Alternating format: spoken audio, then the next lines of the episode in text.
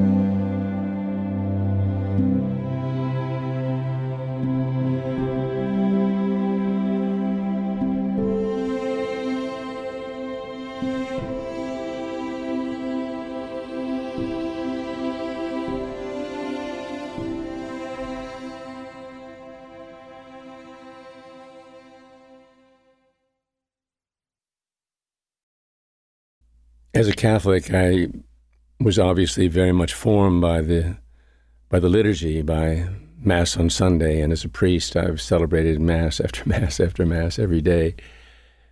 I would be saying this this thing that is a celebration of of of what has happened to the human race because of this figure, Jesus.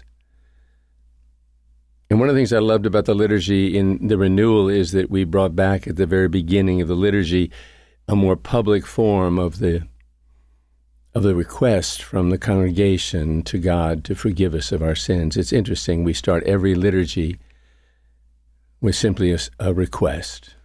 Please, Father, forgive me. Have mercy on me.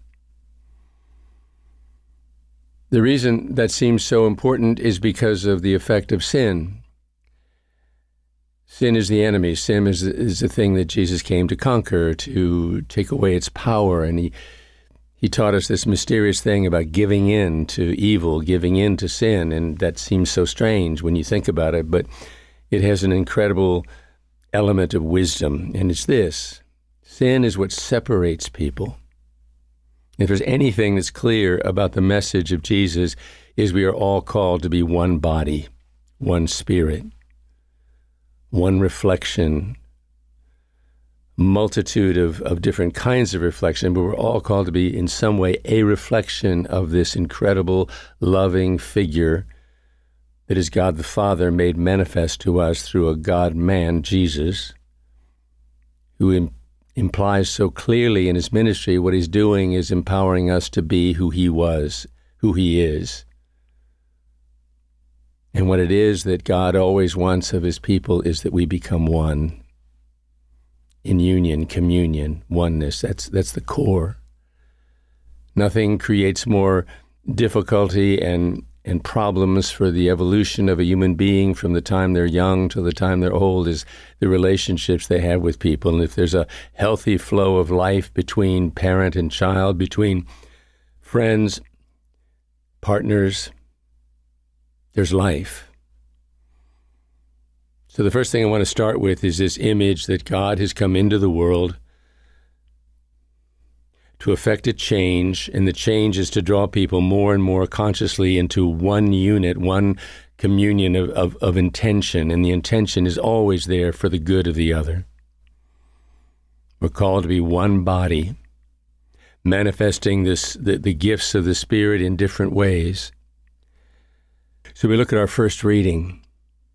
And the first line that strikes me so much is it says that everyone, well, the opening prayer says, everyone is gathered together in, in one great confession of who God is.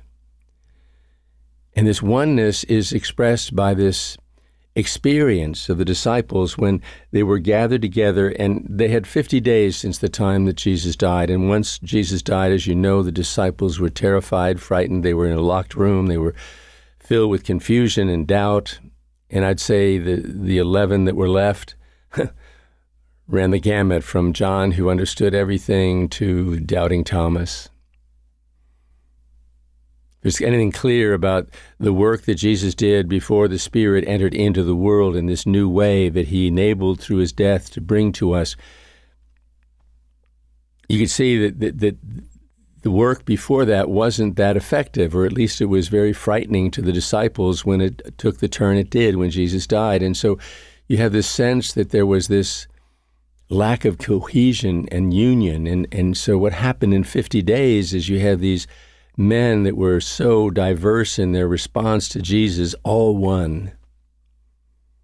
And they're in this room, and suddenly there's this overwhelming presence of divinity, which is in the form of one of the ways in which God, through Jesus and through the Old Testament, has has provided us an image of how this God works in our life, and it's it's like breath, it's like wind, it's like this mysterious thing. You don't know where it comes from, you don't know where it goes, but you know it can affect great changes from a gentle breeze to a hurricane or tornado. So they're in this room that's filled with this wind. And all of a sudden, there's these tongues of fire, and, and fire is the most interesting element throughout Scripture, but it's, it's a combination of light, which enlightens, wisdom, and a fire that purifies, burns out everything it isn't really what it's intended to be. So just imagine what's happening is in this union they feel with each other the presence of God. That presence awakens in them this awareness. Two things you're being purified, transformed, and you're being enlightened to be a source of wisdom and light for other people. And what was happening when this Spirit came is that they wanted, and this is the, the, the, the dynamic that God has cre- created in our hearts. When we're given a truth, when we're given life, the instinct, the purest instinct of human nature is to share it with other people, to receive it in gratitude and in thanksgiving, and then say, God, this has given me so much. I want to give it to other people. I do. I want to give it to them. And so you see, all these other people around them. They're from all over. They're in Jerusalem. They're they're they're they're from every different every country in a sense. And they're watching this thing happen, and what they're hearing is a manifestation of the feeling that each of these men had, knowing that they were being touched by a transforming spirit, an enlightening spirit, and, and that gave them the ability to share the wisdom and the, the life that they had, and they started talking about it in their own language. And all these other people heard it. Now, why would that be the image that we're asked to ponder about this new thing called the church? It's about individuals being infused with life and light and having this not just power, but this inner desire to share it with other people, to give it to them. And the interesting thing is, it isn't being communicated in the normal way. In other words, if I'm English speaking and I've got a group of Germans and French people and all these other people and they don't understand at all my language and I start talking about this thing that I know is in me that I want to have be in them and it's life giving, they get it. So how's that working? It's not through words. It's through this mysterious thing called presence. This presence that's in them is is so vital and alive that when one has it and intends to give it to another person, they receive it.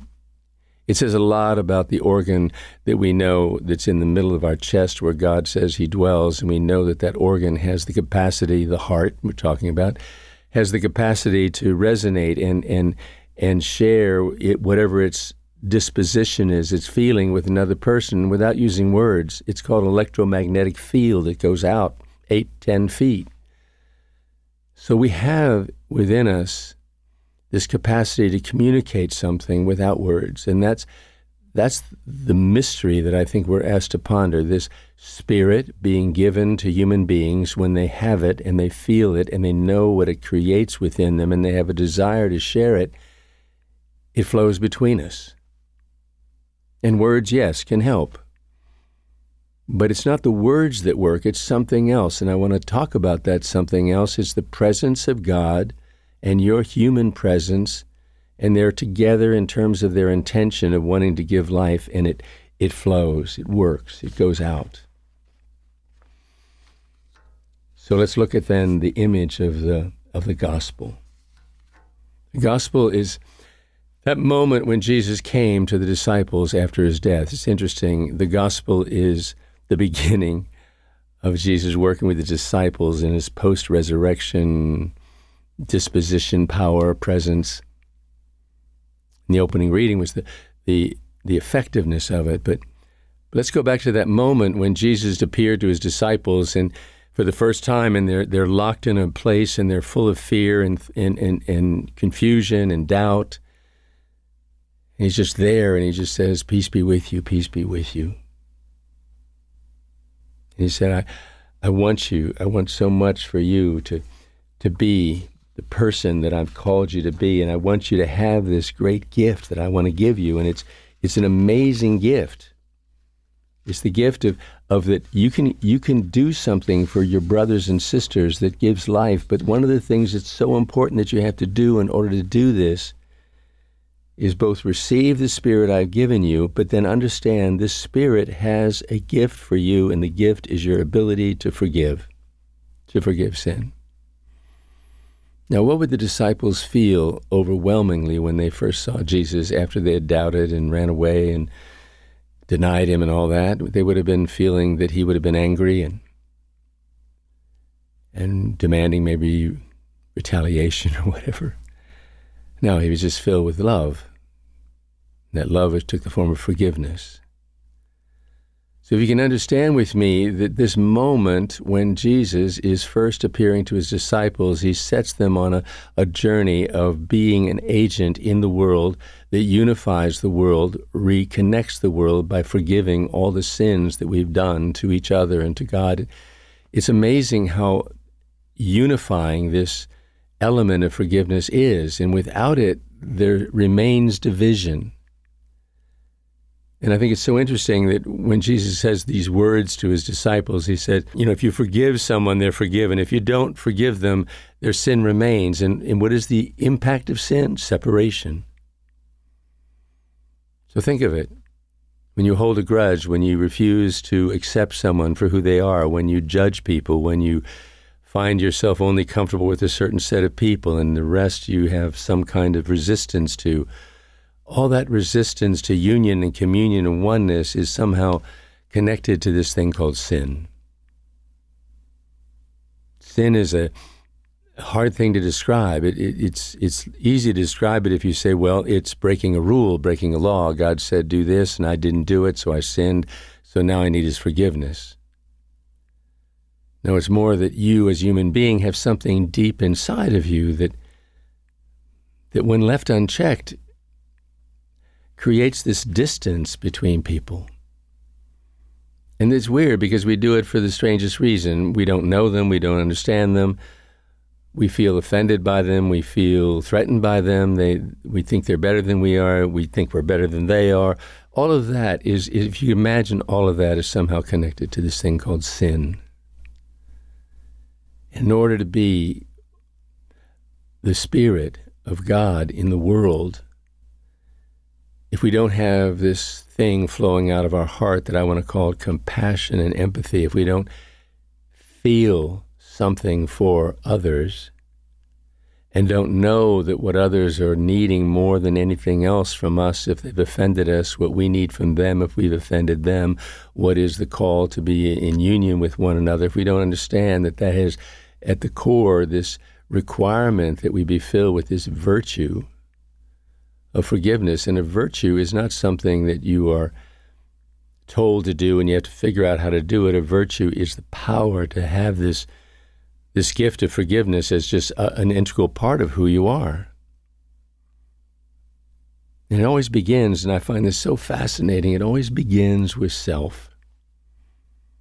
You've got to know how to forgive yourself. You've got to know how to have patience and love and compassion and empathy for for your selfishness, your stupidity, your, your shallowness, whatever.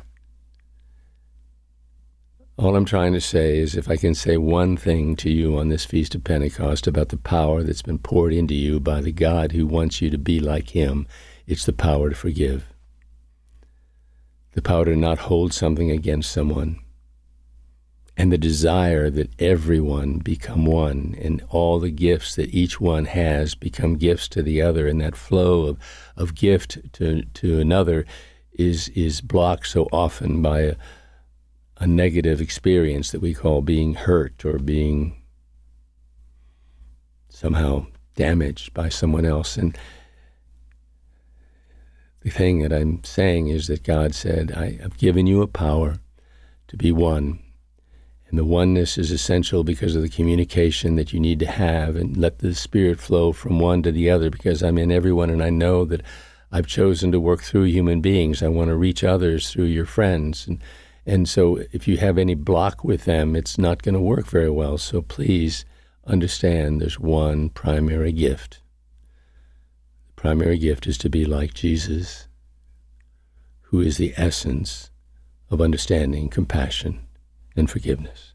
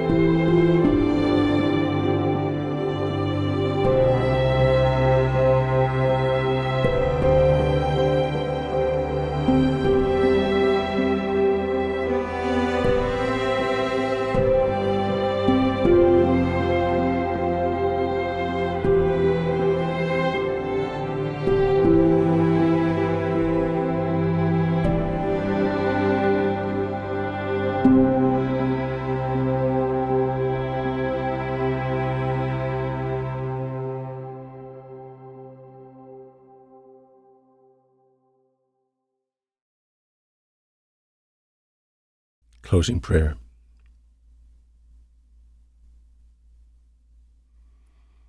Father, before we listen to your word, when we worship you, before we receive you in Eucharist, we are told by you that we are forgiven. There has to be some key way in which we are able to receive and give things to one another without the block, the, the damaging role that sin often has in our life. So bless us with a greater awareness of this importance of focusing on the heart of your ministry, the love, the acceptance, the empowerment that you give to each of us through your presence in one another is so precious that we should do nothing that blocks it, nothing that gets in its way. And we ask this in Jesus' name. Amen.